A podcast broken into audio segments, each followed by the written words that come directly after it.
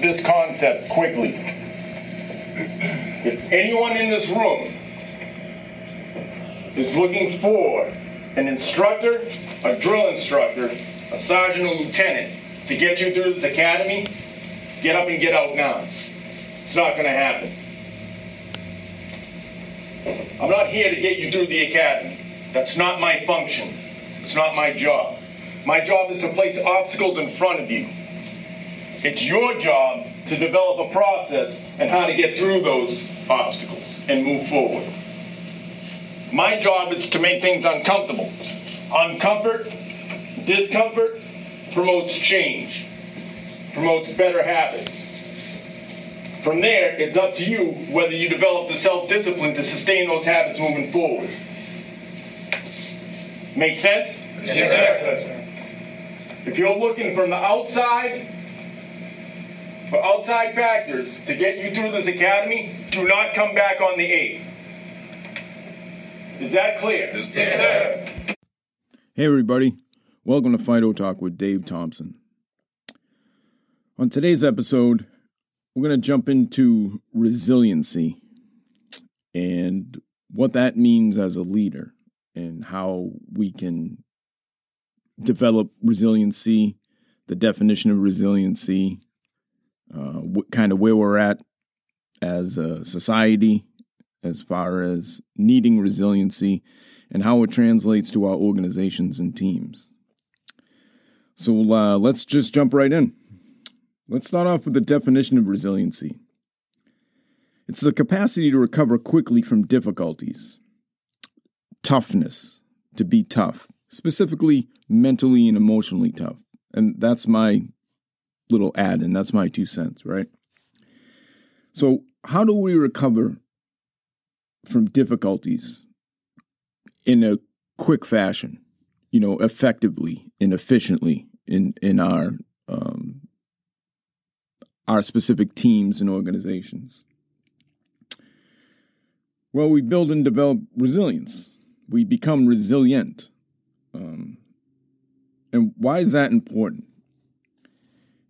In today's society, in, in these times, days, and ages with social media, uh, the amount of influence, the amount of agendas, the amount of narratives that are out there, it's it's almost overwhelming to the point where some of these narratives and agendas they'll drive change right? They'll drive institutional change they'll drive organizational change they'll drive changes in teams personnel policies procedures um, the way people conduct business.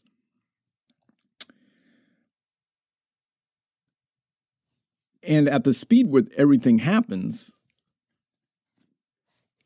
sometimes these changes in these directions that we're going in aren't often communicated or or at least not communicated effectively to the boots on the ground. The lower echelon if you will of workers uh, frontline leaders even middle management right? So no one has a, a good idea of where we're going. Never mind how we're getting there. The, the how the how will come as soon as we have a good strong grasp of what we're doing and why we're doing it.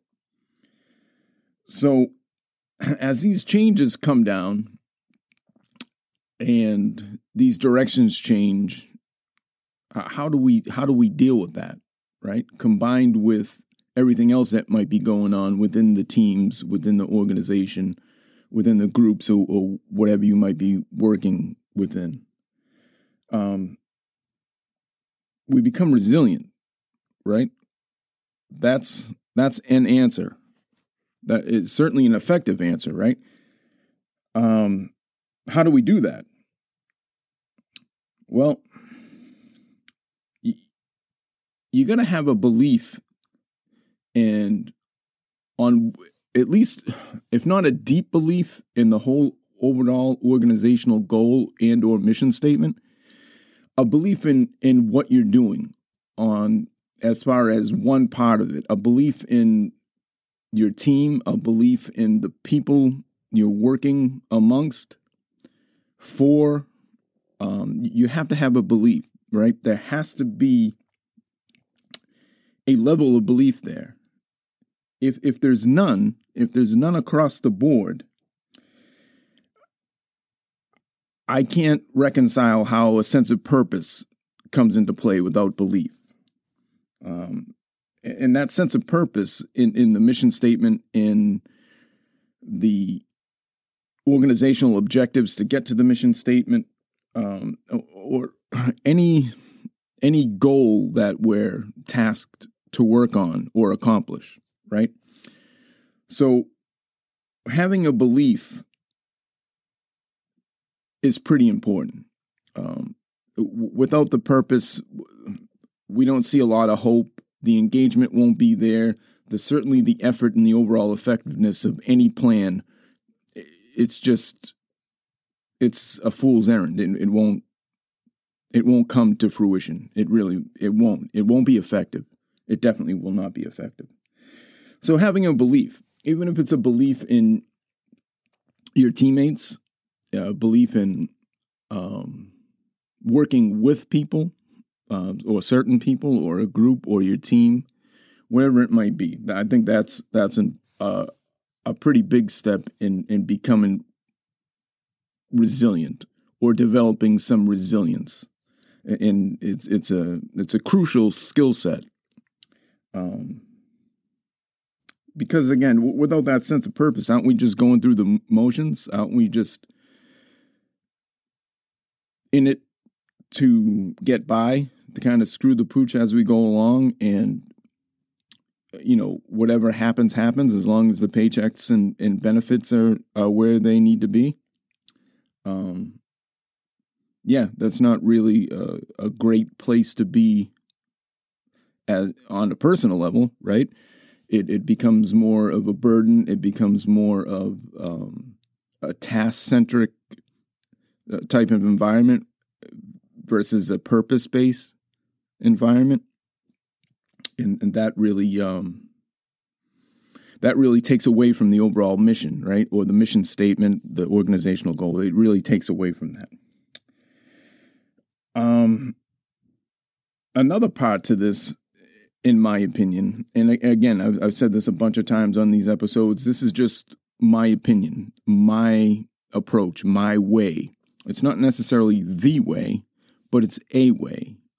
Um, I've seen other ways be terribly ineffective and, and had to work with and through them. And um, the results were terrible, to say the least.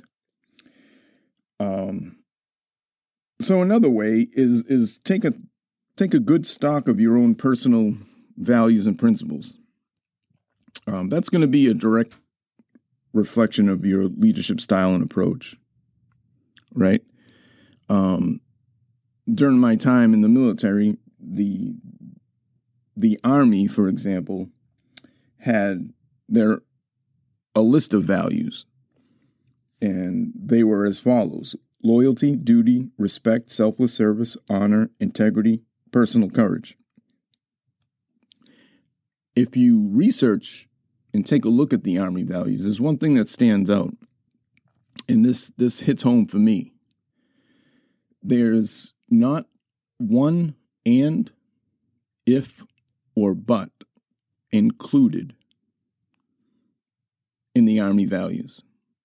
So it's it's you're all in, right?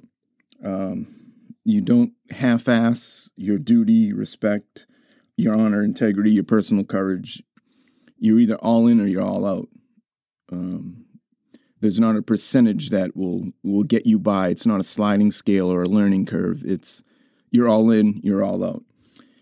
And I think that holds true on a personal level as well, where if my leadership style is a direct reflection of my own personal principles and values, that I'm not coming in at 50% of respect for my coworkers, my frontline leader, um, anyone who holds an appointed position above me. Um, it's either they're respected or they're not. Um, and that comes back to having a belief in what we're doing, the people around you, and and that kind of thing. Um,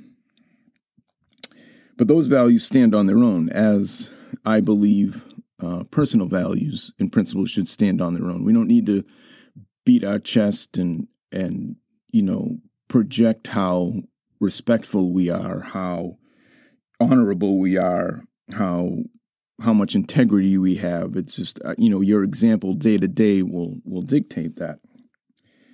Um. So if that drives our our moral compass, that when difficulties arise or problems arise, when specific incidents arise,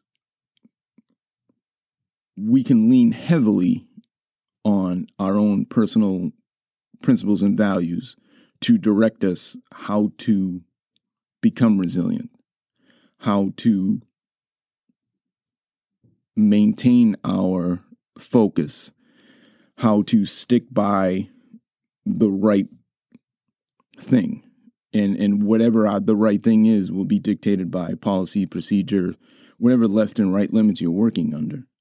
Um, but your values and principles will certainly guide you in, in that in that direction and, and keep you on course that way. So when problems do arise, you resist that temptation to take the easy way out, right? To go along, to get along, to cut corners, to um, do what you have to do to appease the masses at maybe comfort or um, convenience uh, at the expect at the expense of comfort and convenience, I should say. Um, so that that is an an incredibly effective and powerful skill set to have, skill set tools to have, personal tools to to continue to build resilience, to um, overcoming the um, and recovering from those difficult situations. Um, and and it does it does thicken your skin because there's always going to be blowback, right? It always going to be blowback from the um, sick, lazy, and lame, right? For lack of a better terms, um, the people who want to go along to get along, the people who want to take the easy way instead of the right way. So there'll be blowback from there. But if you're you're true to your convictions, you will certainly um, become a hell of a lot more resilient to that. And that will help you in your decision making. It will help you with your um, just maintaining that moral compass moving forward. More importantly, it is one hell of an example, right? Um, one hell of an example to set for the team. And that example goes from top to bottom, bottom to top, as as much as leadership does. You can have some incredibly influential team members and teammates that the highest level in your organization can learn some, uh, can learn from. Everyone brings something to the table, right? And everyone has improves. So to ignore or be dismissive of that resource within your organization or your team is is detrimental to the overall organizational goal. And that's our number one priority, right? So if we are building this resilience and we're building um, you know, our resiliency to difficult situations, that can only improve our effectiveness in hitting our objectives and completing our overall organizational goal. Um, where where this else com- uh, where else this comes in is accountability, right? If I'm going to be held accountable for getting through a difficult situation. Um, and own whatever decisions and approach I take. That is going to be, you know, build resiliency to constructive criticism, right? Um, not resistance to it, but I'm going to be accepting of it, right? I'm going to, I'm going to um, re- recover from that mistake and grow thicker skin. Take it for what it is, uh, a learning process. Extract what I can from it, and certainly do better and be more effective the next time, right? So I I would encourage being held accountable. It it will help me on that uh, journey of building resilience, uh, resiliency. Um, and and that self assessment comes in, right? That no shit self assessment we talk about, looking yourself in the mirror and, and, and going through that, the whole, what have I done? Let's break this down, whatever situation it may be. Um, give me some things I've, I've done well that I can sustain moving forward. And then give me the things I need to improve on, the things I wasn't so effective on. And allow me to go through that process, that process of being held accountable, taking that constructive criticism, taking those lessons, building my re- resiliency to overcome um, the difficult situations, right? To recover quickly. And we're not going to forget the lessons, right? But we're going to throw them in the rearview mirror and start looking out the windshield to the next objective. We're going to take those lessons learned in, in Charlie Mike. Um, we can't live in the rearview mirror or things get bogged down, tasks get bogged down. We're not 100% engaged. And we're not, certainly not, the effort won't be there as, far as what we have to do next, right? We're kind of wallowing in our own self pity, and that's not good for anybody. So, resilience, uh, and resi- being resilient and, and developing that resiliency in your uh, leadership journey is is important, and I think it's a um, kind of a lost commodity uh, these days. Again, with the social media influence, it's certainly those influence and narratives and agendas are are there, but with them also comes built-in excuses. Um, there is almost an infinite number of and ifs and buts with difficult situations instead of seeing it in a less emotional way in more of a cerebral, logical, rational way, and taking it for what it is, extracting the lesson, recovering from it, building that resiliency, pop and smoke if you have to in Charlie Mike, right? Continue mission. Let, let's let's get after it. Um that mental and emotional toughness that is being built. And it's not toughness based on bravado or ego or chest pumping or chest thumping or anything along those lines. It's just a building that focus, that drive, that eagerness to get in get into something and, and engage in something that you find purpose in. And it's it's a tremendous tool, and I, I think it's something that leaders and influential teammates should really take take a little bit and and um, take some stock on a personal level, on an individual level, and and see see where you're you're at with that. You know, kind of assess your resiliency or your level of resiliency to difficult situations, um, and see um, see what you come up with. Well, that's it for today. I um, I appreciate everyone's time, and we will definitely see you and hear from you on the next one. Appreciate everything. Thank you. I want to thank everyone for listening to this week's episode of Fido Talk with Dave Thompson.